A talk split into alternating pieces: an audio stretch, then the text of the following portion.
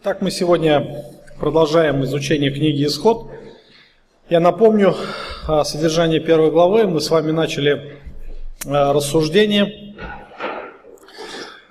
А, Моисей делает такой переход, начинает а, вспоминать те события, которые произошли во времена Иосифа с Иосифом, к Иосифу с Иаковом пришли 70 э, человек. Это было семейство Иакова небольшое, и постепенно народ, э, вернее, вот это семейство разрослось до величины э, великого народа, то есть уже несколько миллионов человек. И к тому времени Господь меняет обстановку, ситуацию вокруг Израиля. Мы помним, как все начиналось хорошо. А, когда вокруг все были уже рабами, когда не имели своей собственности а, по причине голода, все принадлежало фараону.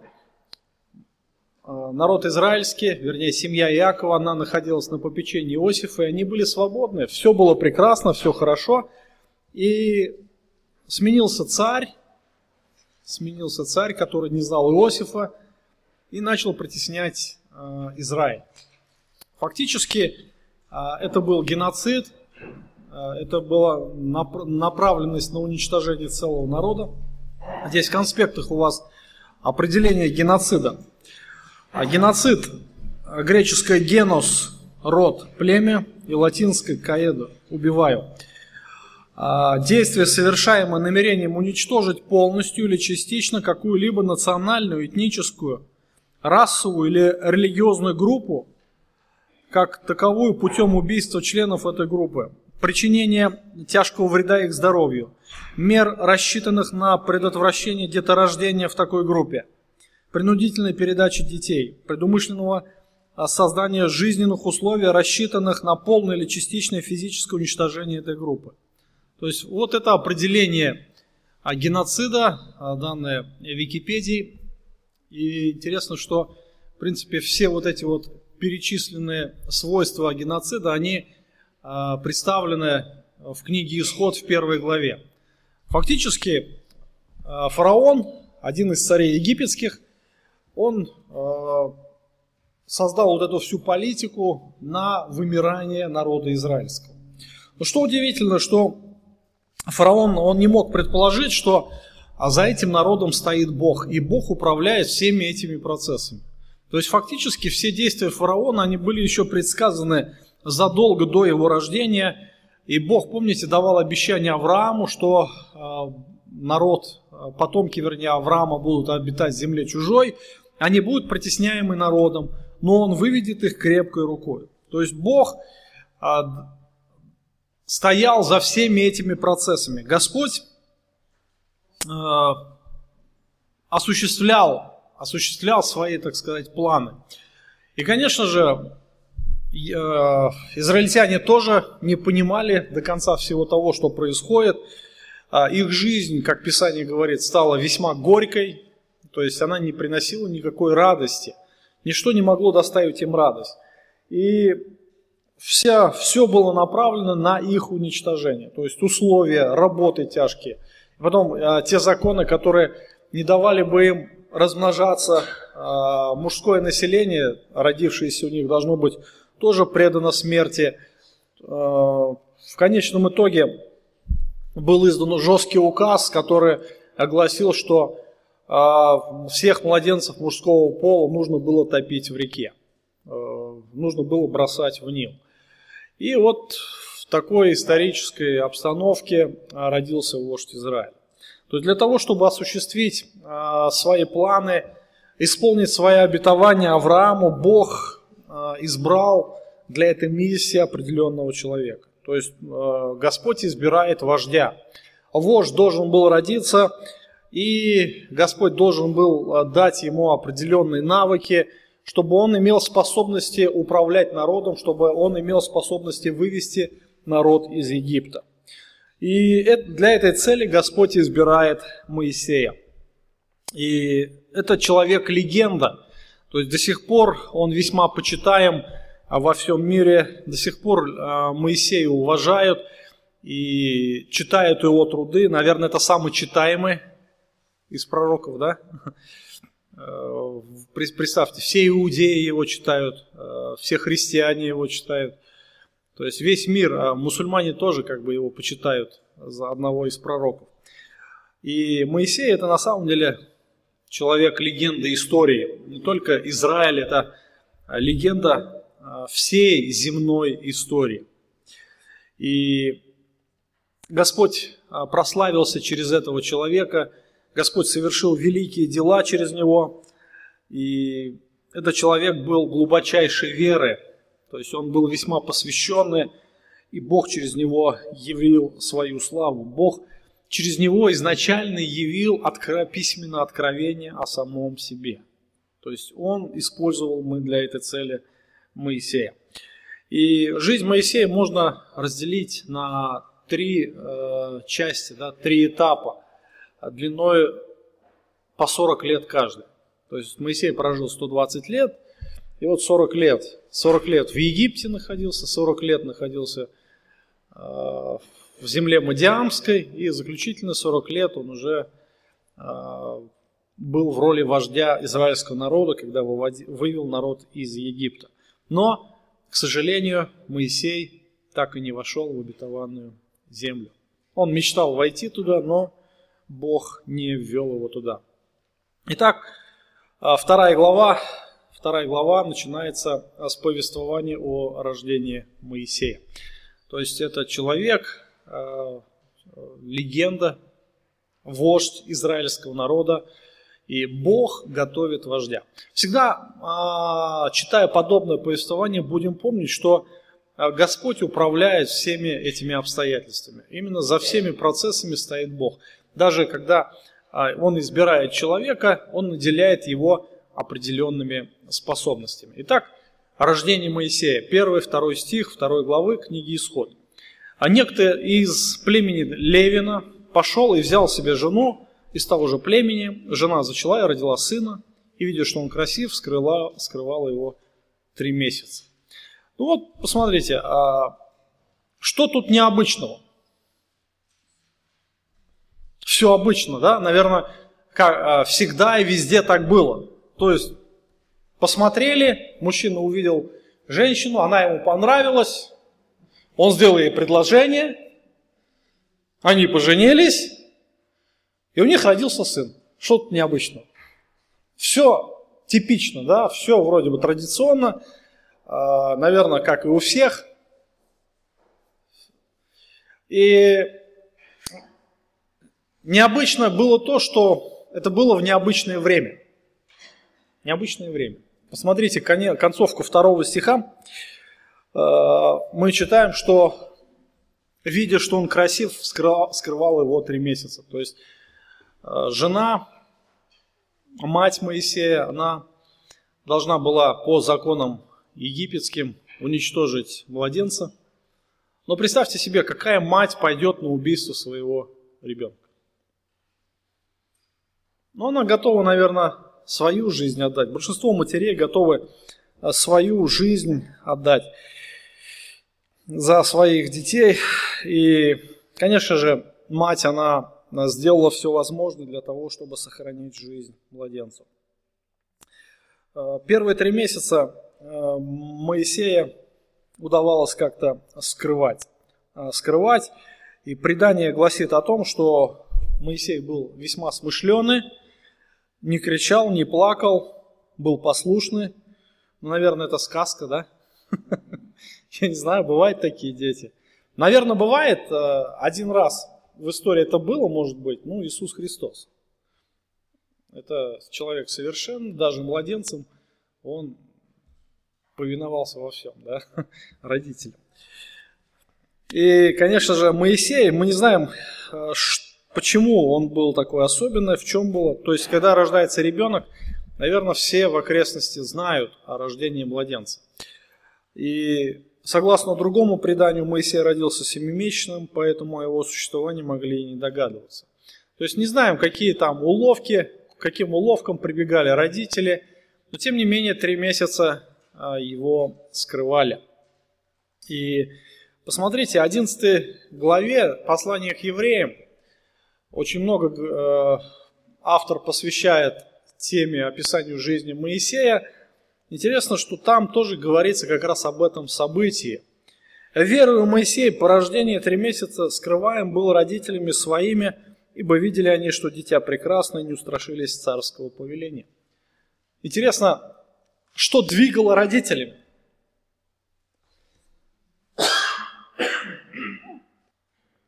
Что двигало родителями? А?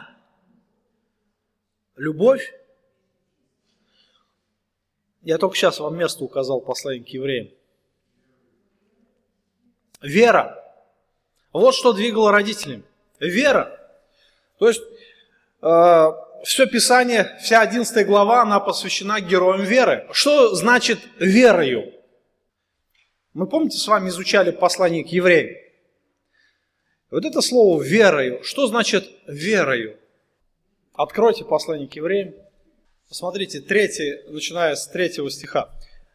Верою познаем, что веки, э, веки устроены Словом Божьим, так что из невидимого произошло видимое.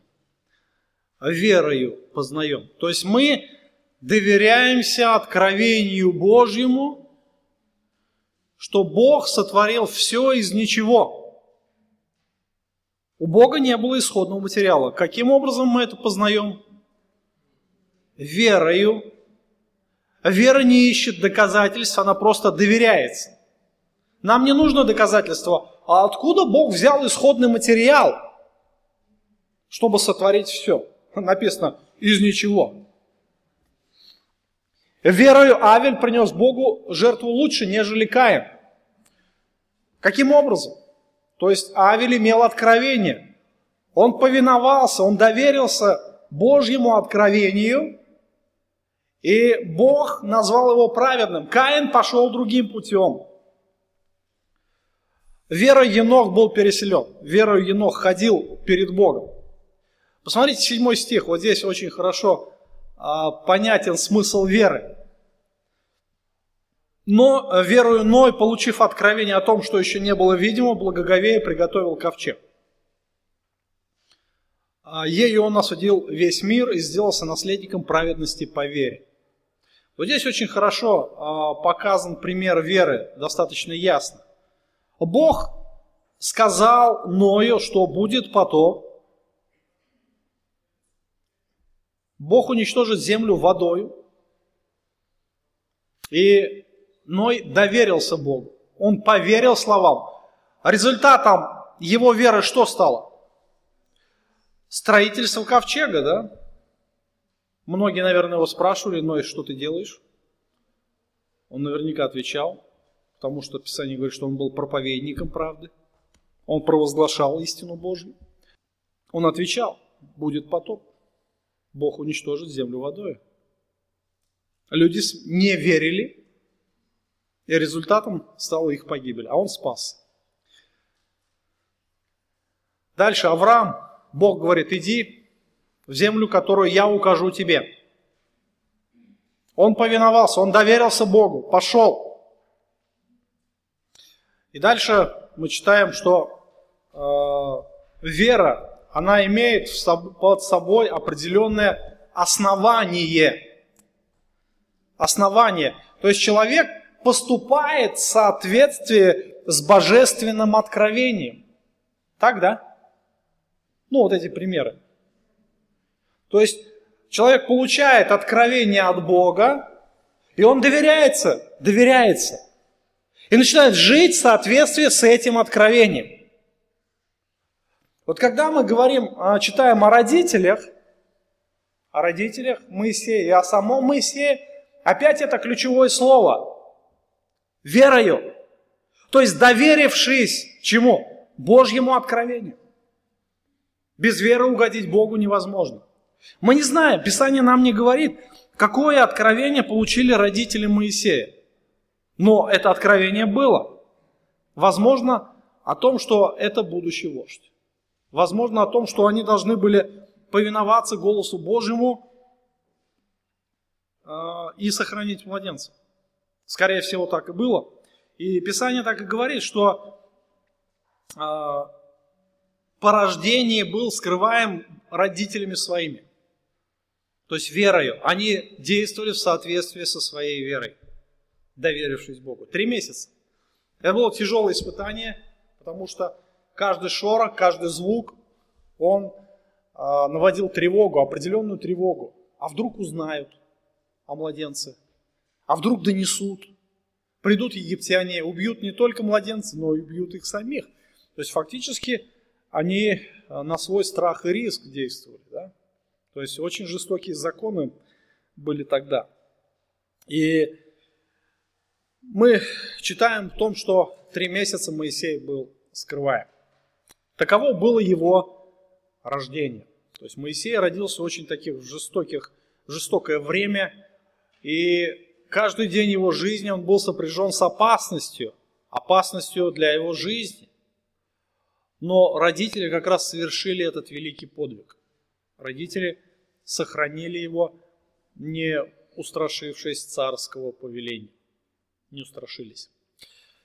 Далее, далее вообще события развиваются весьма драматично. И мы читаем, что э, они уже не могли скрывать младенца. Следующий стих, третий стих, э, мы читаем следующее, что не могши более э, скрывать его, взяли, взяла корзинку из тростника и смолила ее асфальтом и смолой, положив в нее младенца, поставил у тростника, в тростнике у берега реки. Сестра его стала вдали наблюдать, что с ним будет. Итак, Три месяца ожидания прошли, уже было невозможно скрывать. Мать, а, конечно, с болью в сердце, с глубоким сожалением, она положила Моисея тростниковую такую корзину, осмолила ее и оставила в воде, да, в тростнике, чтобы он не уплыл никуда. То есть тоже ум, а, мать весьма мудро поступила.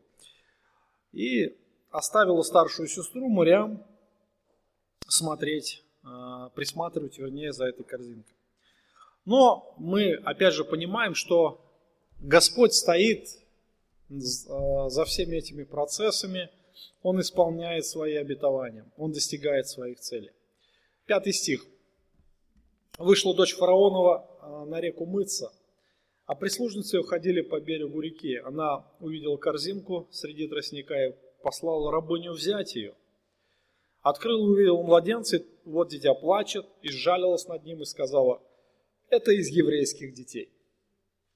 И сказала сестра его дочери фараоновой, не сходить ли мне и не позвать ли к тебе кормилицу из евреянок, чтобы она вскормила тебе младенца?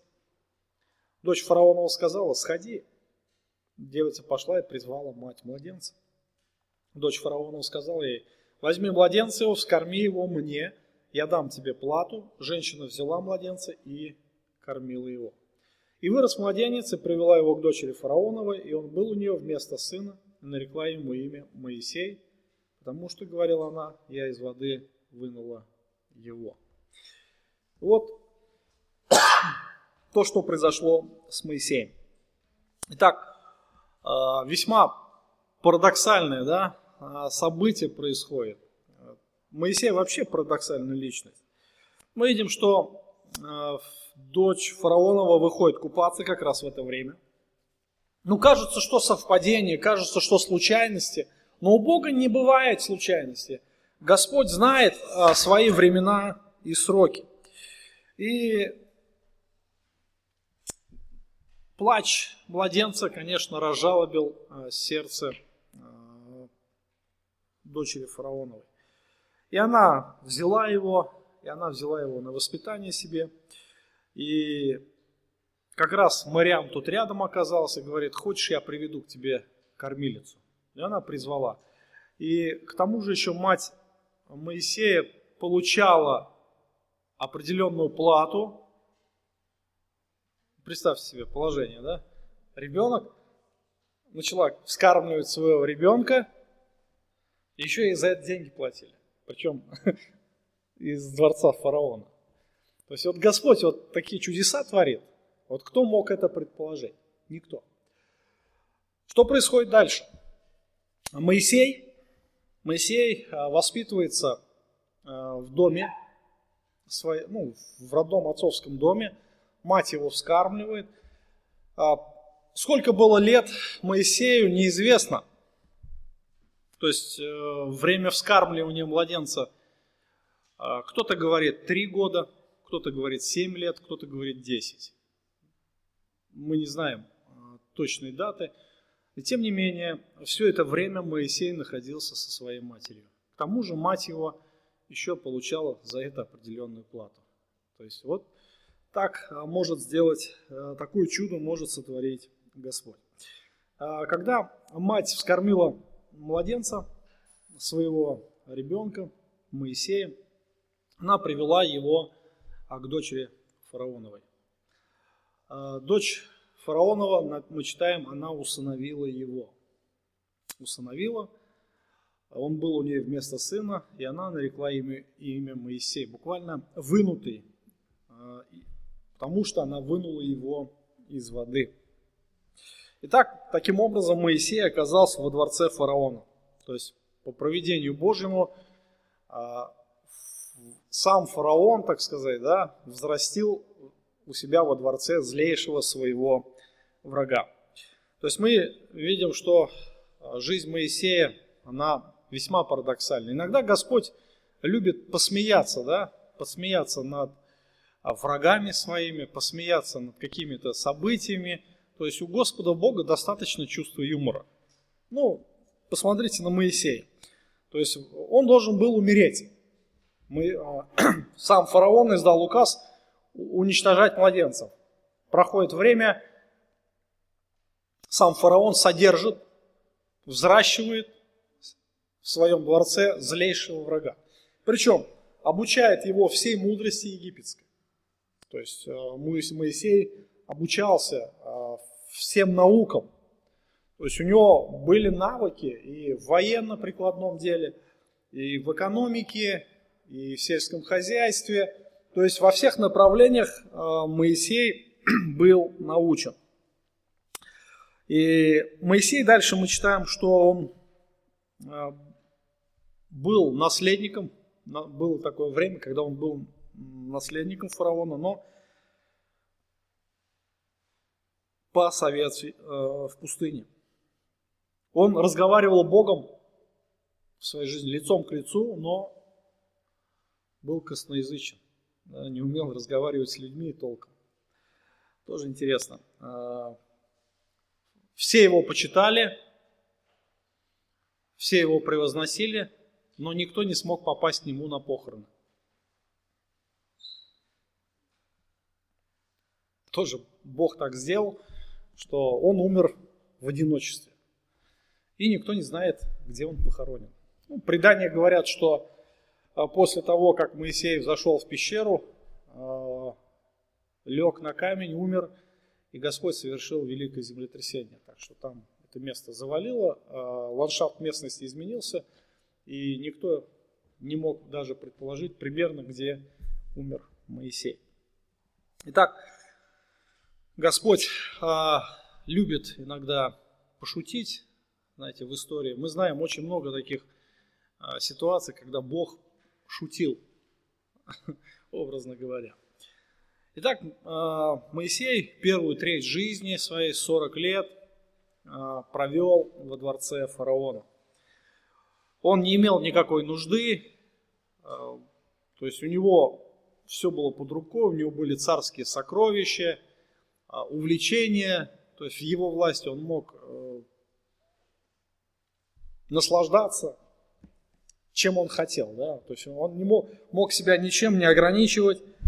Но с другой стороны, вот эти годы, которые Моисей провел а, в родительском доме, когда мать его вскармливала, они не прошли даром они не прошли даром. Мать сумела заложить в нем ту основу, на которую позже опирался Моисей.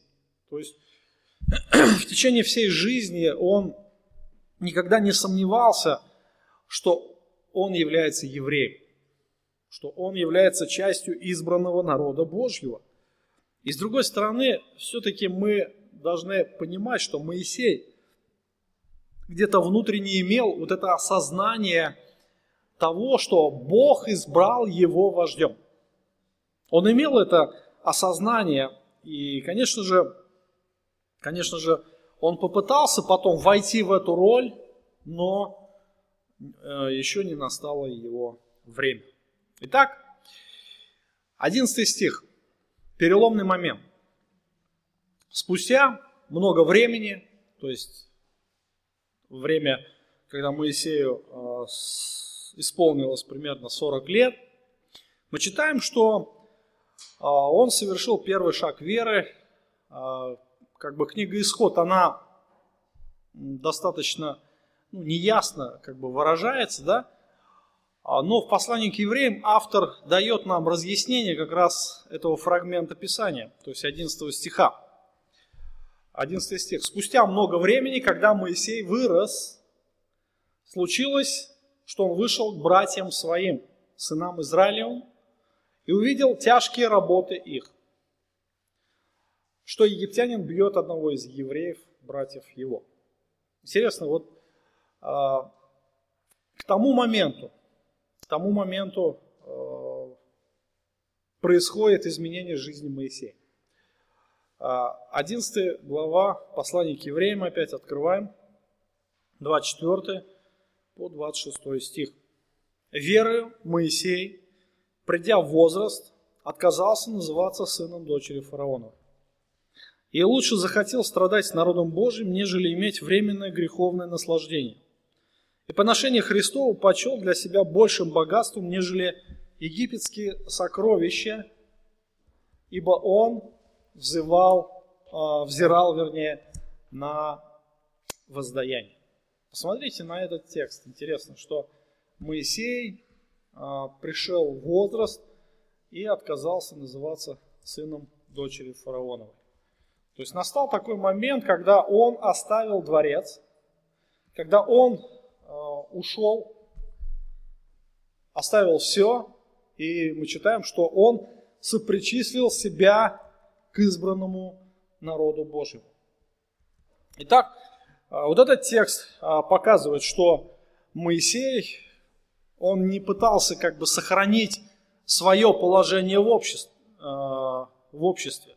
То есть он отказался называться сыном дочери фараона. Если мы посмотрим мирским таким взглядом, да, человеческим взглядом, ну скажем, ну, наверное, у человека крыша съехала. Ну, представьте себе, находясь в царском дворце, будучи наследником престола, человек говорит, я не хочу, уходит. А, дальше мы читаем, что он а, стремится к жизни с народом Божьим, то есть он приобщается к народу Божьему. Он лучше захотел а, страдать с народом Божьим, нежели иметь временно греховное наслаждение. То есть все, что он имел во дворце, оно могло удовлетворить его плоть.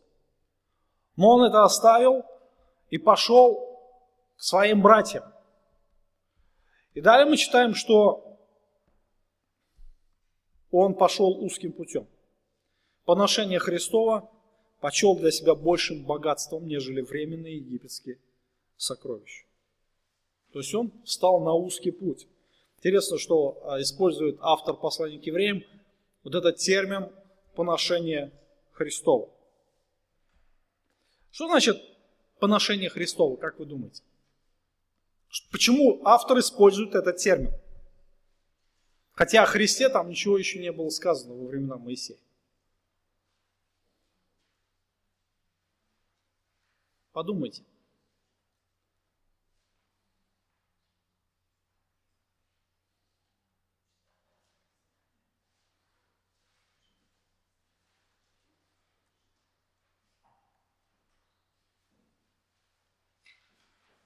Хотя мы послание к евреям, когда разбирали, довольно-таки подробно об этом говорили.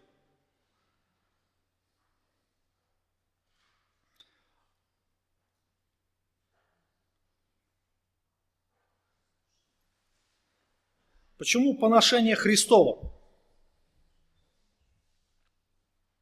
Но если провести вот эту параллель между Христом и Моисеем, то мы можем очень ясно понять, что имел в виду автор. То есть, опять же, э, когда мы смотрим на Христа, э, задумываясь о его личности, кем он был на самом деле, и кем он стал по своей доброй воле. А в послании филиппийцев 2 глава объясняет вот эту истину. У вас должны быть те же чувствования, какие во Христе Иисусе. Ибо Он, будучи образом Божьим, не почитал хищением быть равным Богу, но уничижил себя самого, приняв образ раба, сделавшись подобным человеком, по виду став как человек, смирил себя, быв послушным даже до смерти и смерти крестной. Посему и Бог превознес его и дал ему э, имя выше всякого имени, дабы пред именем Иисуса преклонилось всякое колено небесных, земных и преисподних, и всякий язык исповедовал, что Господь Иисус Христос, слава Бога Отца. То есть, смотрите, а вот а, та идея, которая а, здесь заключена, поношение Христова.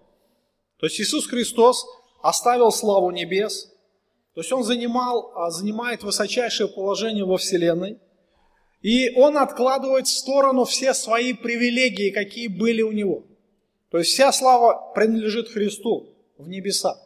Его слово почитается самым, как самый высший авторитет, самое высшее указание. Никто не может сказать против что-то э, Сына Божьего, и он отложил в сторону все свои привилегии. И он приходит в этот мир. Посмотрите, как интересно Павел говорит, уничижил себя самого, приняв образ раба и сделавшись подобным человеком и по виду став как человек. То есть он стал человеком, он пришел в этот мир, и он, написано, смирил себя, быв послушным даже до смерти и смерти креста. То есть вот э, что имел в виду апостол Павел, когда он говорил о Христе, что Христос оставил славу небес, отложил все свои небесные достоинства – и был послушан Отцу Небесному даже до смерти. Моисей, Моисей примерно то же самое сделал. Автор послания к евреям как раз упоминает акт его веры. Да? Вот этот первый шаг, наверное, когда он отказался называться сыном дочери фараоновой. Он оставил дворец, и мы читаем, что э, он лучше захотел страдать с народом Божьим. Почему? Последние а, три слова а, в послании к евреям 26 стиха 11 главы как раз объясняют его поступок. Он взирал на воздаяние. То есть он жил верой. То есть вера совершила подвиг. То есть Моисей был человеком подвига, да, и на подвиг его подвигла вера. Итак, Моисей оставляет дом фараонов, выходит к братьям.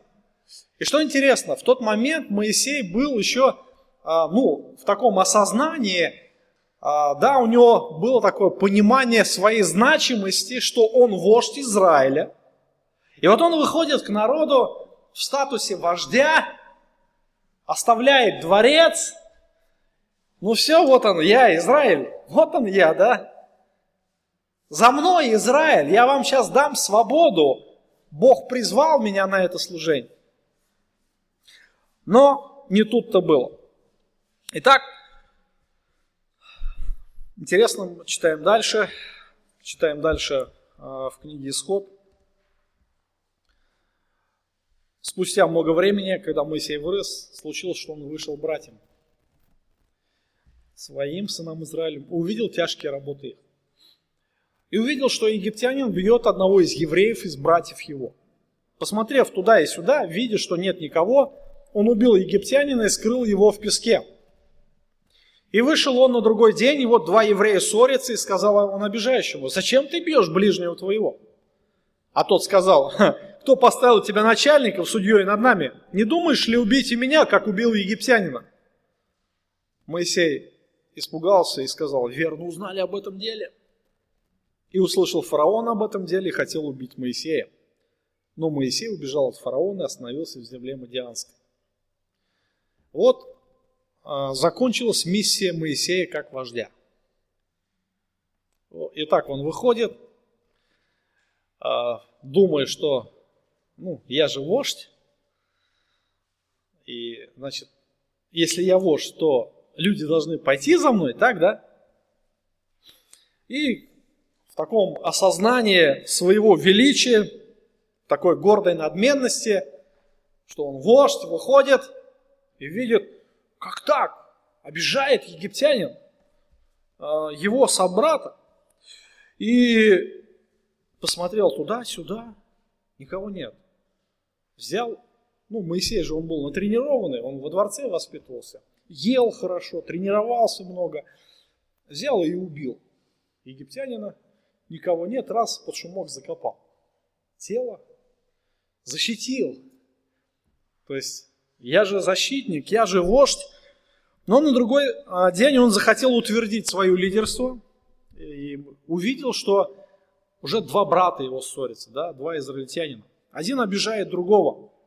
И, конечно же, он заступился за обиженного, но тот, кто нападал, он остудил пыл Моисея, как раз в плане его амбициозных стремлений э, к лидерству. И он задал ему два вопроса. Кто поставил тебя начальником и судьей над нами? Не думаешь ли ты убить меня, как и убил египтянина? И вот тут Моисей был весьма разочарован. Он думал, что поймут его братья, а, примут его как великого вождя, но не тут-то было. Никто его не понял, и никто его не принял. Вот так закончилась, так сказать, э, первая э, стадия да, жизни Моисея. Первая стадия. То есть он всего лишь прожил 40 лет. То есть мужчина в самом рассвете сил. Представьте, ну, вместо меня Моисей, вот такого же возраста, Моисей, молодой такой, да, еще. Все, все, как сказать, впереди у него. Ну, трудно представить Моисея 40-летнего, да? Когда вы думаете о Моисее, какие у вас мысли? Такой дядька с бородой, да, такой старец столетний, да? А? Но на тот момент Моисей был на самом деле молод еще. Он был, хотя имел много знаний, хотя имел много а, чего делать, но он был еще не мудрый. И Моисей убежал. Ему пришлось спасаться бегством. Так закончилась его первая попытка совершить миссию Божью, да, то есть 40 э, лет впереди, его ждали еще 40 лет, уже в пустыне, Мадиамской. И мы видим, что попытка помочь народу Божьему окончилась полным крахом, полным провалом из-за того, что она была, во-первых, совершена в не то время. Да? Моисей, наверное, не понял Божьего времени, что у Бога совершенно другие времена – и у Моисея были совершенно другие мотивы. Он захотел прославить себя, прославить себя именно своими способностями, а, показать всему миру, кто он такой, что он великий человек, у него много знаний, у него много сил. Но в его жизни тогда места Богу вообще не было. То есть не Божьими средствами, не Божьими силами, не действиями Божьей благодатью Моисей хотел совершить Божье дело. Поэтому у него все окончилось крахом.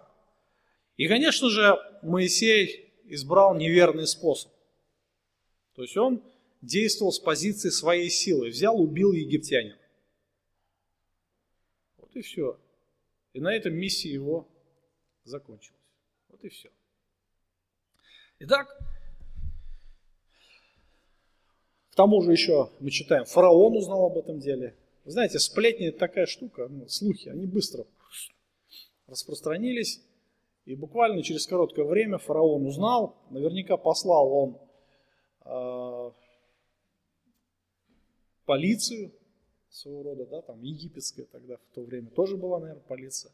чтобы взять Моисея. Но Моисей узнал все это и быстро, как говорят у нас, ноги в руки и бежать. Бежать без оглядки, иначе его убьют. То есть вот и все. Вот он вождь. А, весь сварился, так сказать, да, сгорел этот вождь. Но жизнь Моисея не заканчивается. Мы, опять же, будем помнить, что а, нас, за всем этим стоит Господь, да, и все эти ситуации, они были а, по проведению Божию. То есть Бог все это допустил. И, конечно же, мы знаем, что Господь, Он великий воспитатель. Прежде чем призвать человека совершать его дело, Господь должен научить его а, многим вещам. У человека должна быть, а, должно быть смирение перед Богом. То есть смирению Моисей, конечно, научился в пустыне Мадиамской. То есть он там осознал свое величие за 40 лет, что, в принципе, а, он понял, что он сам по себе ничего не значит. А чтобы привести человека к такому осознанию, Богу приходится много трудиться. Представьте себе человек такой. Моисей вышел в начале, герой веры, оставил фараонов дом, да, царский престол, вышел к народу Божьему, захотел страдать с ними и избавить их от рабства. Хорошие мотивы, да, вроде бы.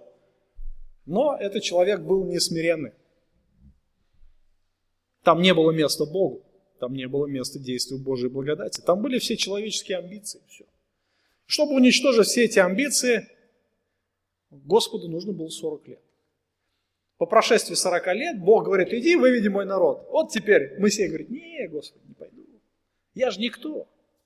Я ничего не умею. У меня язык не говорит, да, я косноязычный, заика я. Я не знаю, как он разговаривал. Господи, вот примерно что-то такое было, может быть, и у Моисея. Не, не, Господи, уже Господь готов был его уничтожить, да, спалить на месте. Но это, об этом мы будем говорить еще. Пошли другого, Господи, уже в конце. И Господь разгневался. То есть он настолько разгневал уже, вывел Господа. Хотя Бог долготерпелив, но Моисей даже сумел вывести Господа уже из равновесия, так сказать, да? Что еще какое-то мгновение от Моисея бы ничего не осталось. Вот так вот. А, Господь смирил Моисея. То есть он а, готовит вождя. Вождя, который, это сосуд, который благопотребен владыке на всякое годное дело. Итак, Моисей остановился в земле Мадиамской. То есть земля Мадиамская а, – это земля, которая была названа в честь одного из сыновей Авраама, Мадиана. И последующие 40 лет Моисей провел здесь. После побега из Египта мы читаем следующее, 16 стиха. У священника Мадиамского было семь дочерей. Они пришли, начерпали воды, наполнили корыто, чтобы напоить овец свой, э, отца своего. Пришли пастухи, отогнали их. Тогда встал Моисей, защитил их, напоил овец их. И пришли они к Рагуилу, отцу своему, он сказал, что вы так скоро пришли сегодня? Они сказали, какой-то египтянин защитил нас от пастухов и даже начерпал нам воды, напоил овец. И он сказал дочерям своим, где же он? Зачем вы его оставили? Позовите его, пусть он ест хлеб. И Моисею понравилось жить у этого человека, и он выдал за Моисея дочь свою Сипфору. Она родила ему э, и нарек э, сына, и Моисей нарек ему имя Герсам, потому что говорил, что я стал пришельцем в чужой земле. Вот жизнь Моисея, да? Моисей пришел в землю Мадиамскую, сел у колодца, а видит молодые девушки, поет скот, поет овец. Приходят другие пастухи, наверняка это были мужчины, они воспользовались своей физической силой, физическим превосходством, и буквально ну, была проявлена такая жестокая несправедливость. И Моисей, он же борец за правду, да, у него же там внутри все закипело, как так? И Он же был сильный, взял, отогнал этих, наказал этих пастухов и потом напоил овец. То есть вот мы видим, что Моисей таким образом оказался а, в земле Мадиамской и остановился у священника Ругуила. И Ругуил выдал одну из семи вот этих дочерей замуж, Сифора, и в скором времени у Моисея родился первенец, имя которому Герсам. Герсам в переводе пришелец, то есть Герсам напоминал ему о том, что Моисей страдал на чужбине. Он все равно а, скучал, во-первых, по своим родственникам, да, он скучал по своему народу. И, конечно же, Моисей наверняка задавал вопросы Богу, Господи, если я был призван Богом, ну, тобою, для того, чтобы избавить народ от рабства, то что я делаю здесь? Конечно же, наверняка он не находил ответа на эти вопросы. Ну, представьте себе, 40 лет. Я понимаю, год, два, пять, ну, 10 лет, да? 40 лет. Он убежал, когда ему было сколько? 40, еще 40. Столько же прошло, да? Уже бабай, так сказать, ну, старик, 80-летний. Хотя он был еще сильный. Но что с него, со старика вроде бы взять, да? Ничего не возьмешь. И тем не менее, у Бога есть свои планы. И он использовал вот этого старика 80-летнего для того, чтобы прославиться, оставить свою славу на многие века, чтобы мы получали назидание. Итак, Ругуил э, был священником земле Мадиамской. Наверняка э, толкователи говорят, что он унаследовал веру Авраама, э, своего праотца, и был священником, который поклонялся Богу Яхве. Позже мы встречаем что он назван Иофором. И таким образом Моисей остался жить у священника и пасти там овец. Интересно, что а, Господь не зря так вот допустил в жизни Моисея, что он стал пастухом, потому что, наверное, пастухи лучше понимают да, обязанности пасторства. То есть, э, помните, Давид говорил, вот этот псалом 22, Господь пастырь мой, он прекрасно понимал вот этот образ а, Божьего попечения о своем народе в образе пастыря. Потому что Давид сам был пастухом. И, конечно же, он заботился о народе как царь, как мудрый царь, который переживал о нуждах своего народа. И народ любил Давида, потому что он участвовал в жизни народа. И Моисей тоже, он э, испробовал, так сказать, эту, испил эту чашу э, пасторской жизни, он пас овец, и весьма долго, 40 лет, он изучил все повадки овец. Мы читаем в следующей главе, что он как истинный пастырь. Одна овца убежала, заблудилась, он оставляет все стадо идет за одной овечкой. Христос а, не это ли имел в виду? Когда говорил, 99 оставляет истинный пастырь, да? Идет одну искать. Находит, и он радуется. Вот Моисей, пожалуйста, хороший нам пример. Но об этом в следующий раз. Итак, итак, мы видим, что Бог взращивает себе вождя, да? То есть сосуд а, вождя для израильского народа. Каким образом Господь взращивает? Чудеса происходят, да? Э, в тяжкое время Моисей оказывается во дворце. Сам фараон его взращивает, кормит, поет, учит всей премудрости египетской, всем, всем наукам. И приходит такой момент, когда Моисей оставляет двор фараона, но это было еще не его время. Не его время. А, Божье время еще не настало. Поэтому Моисей терпит крах. терпит крах и убегает в пустыню. Там он живет до 80 лет. Еще 40 лет он там пасет овец.